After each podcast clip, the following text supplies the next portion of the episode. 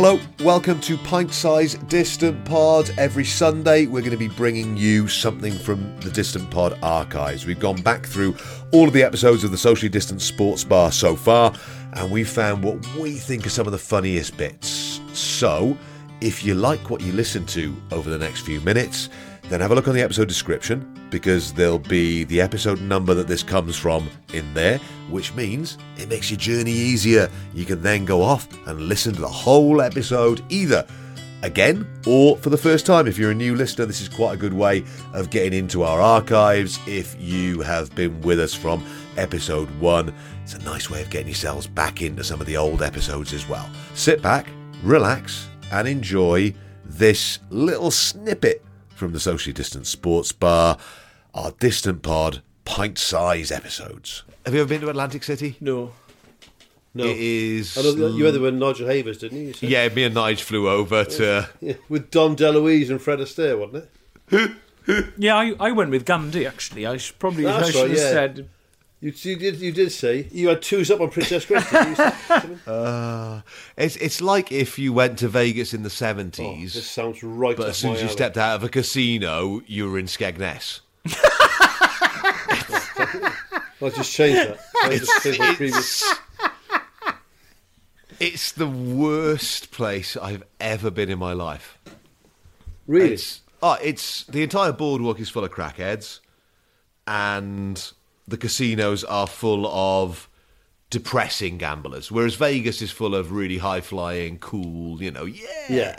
let's play craps. This is full of old grannies putting money in the slots at three a.m. who were there at Yeah. three p.m. there's a lot of that in Vegas as well. I mean, you go into a 7 You don't, you don't see Richard Gere there with Julia Roberts or anything. go into a 7-Eleven to buy a can of Sprite and there'll be some old lady on the gambler in uh, in Vegas. It's a very very weird place. I'm not sure I'd go back That's true. actually. I, I, I went to watch Calzaghe um, fight Bernard Hopkins in Vegas. So him, so we all, you know, me and my mates who like boxing all went because we didn't realise that a he'd win and b that would then be his launch pad for his American career because he fought Roy Jones Jr. in New York a year Yeah. later, and I wish I'd gone to that one instead because I'm not a gambler, and if you don't like gambling. There's It's quite boring, isn't it? literally nothing to do in Las Vegas. You know, I, it's quite a big place, so I assumed, obviously, that it would be gambling orientated. I didn't think there'd Be focused on it. be absolutely Well done, nothing mate. else. You've read the rough guide. haven't you? but he's, he's a Massachusetts boy. He- He's got a He is. Bruins Yeah, sweatshirt at the beginning. So I'm assuming he's like a Boston area boy, Yeah. anyway, right? Yeah, he's from Lowell, Lowell in Massachusetts. And we talked right at the top about Cavett being like a Welsh grandparent, right? Hmm. If that was Irish, he'd be known as like Irish Dick Cavett. yes, Yes. yeah, yeah. But the Welsh tend to sort of assimilate quickly. So I mean, I, uh, like Micky Ward, I assume was born in the states. Well, I, yeah. I looked into this because his, nick- Irish because his Micky Ward. was Irish Micky Ward.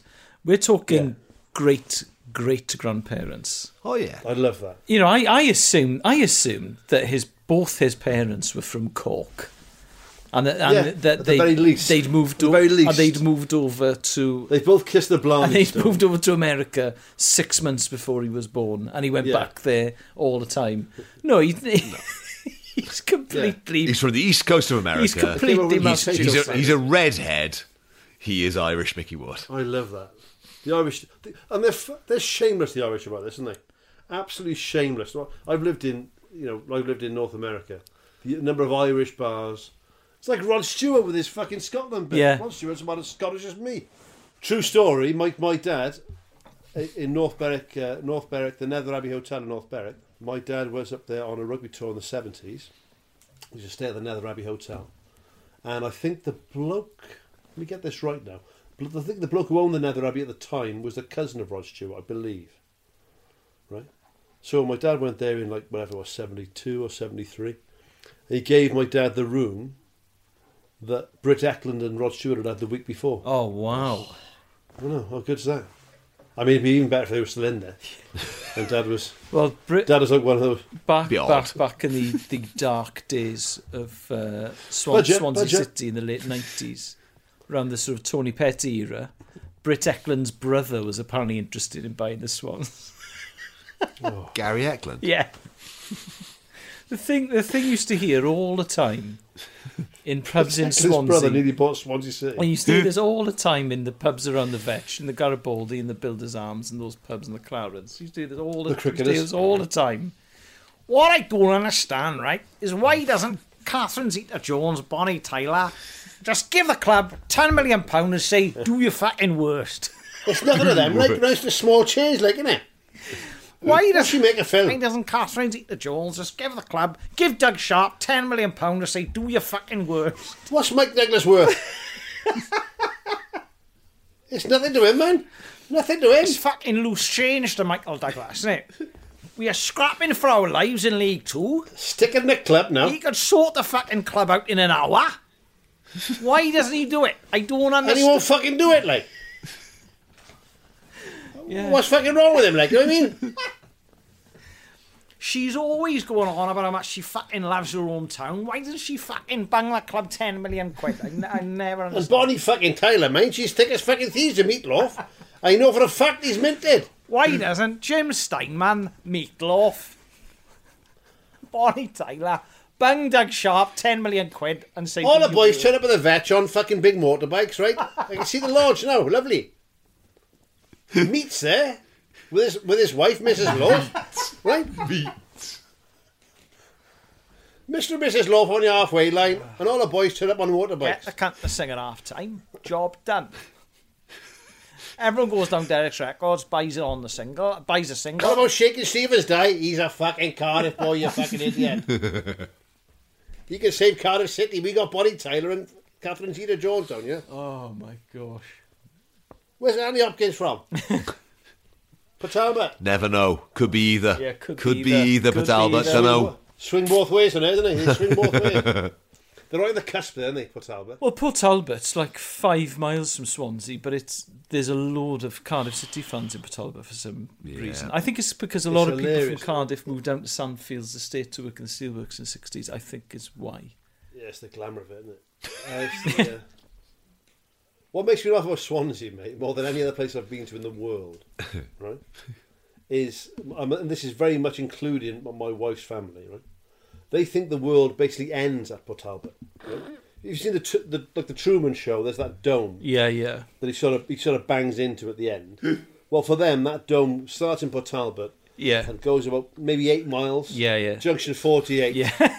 Junction 48, right? When I first when I first started seeing my wife, she'd say, um, "Oh, I've got to get the car MOT tomorrow." I said, "Oh, no problem. I'll drop it down for you." No, so you follow me down in your car. I said, "To where?" Bryn Everett. I said, "Bryn Everett in Swansea. What are you going there for?" Get me MOT. I said, "What the fucking MOT in Cardiff? What are you doing?" So her dentist, her doctor, her MOTs, her opticians, everything was in Swansea. right? Yeah, yeah. For years. Yeah. Right?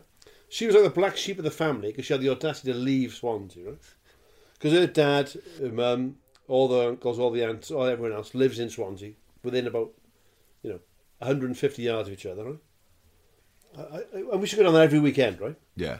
I said, well, gay, why didn't you come up one weekend? Your dad? Oh, he doesn't like to drive. I said, well, he's a plumber. He drives all the time. He's got a, you know, but he just does his like, plumbing route in like Yeah, the, yeah. the Swansea area. Yeah. So the one Christmas he said, um, "All right, Mike, it's Jeff in here." I said, "All right, Jeff." Yeah, what it is, right? Uh, we're going to go shopping in McArthurGlen for Christmas. I said, "Okay, yeah, oh, fair enough." Do you want to meet us halfway? Meet, meet us there. So, because we didn't want to drive to Cardiff, Yeah. you would drive halfway. So rather than drive the full 40 miles, which takes about 40 minutes, he drove to like McArthurGlen Shopping Centre, In Bridgend. which if you don't know the area is in Bridgend. So we had to drive 20 miles from our house. You drove 20 miles from his house and went to a Frankie and Benny's in a yeah, shopping of course. centre instead. Spud, the the the spud you like. yeah. Well, we went to Frankie and Benny's because we were posh, but I mean, that, for him, that was like a big excursion. Hope you enjoyed that little extract from our archives of the socially distant sports bar. We will have another one of these pint sized distant pods for you next Sunday. What you can do now is scroll through the episode description, find the episode that that was from, and disappear off into our archives. Get yourself off on a journey around the socially distant sports bar.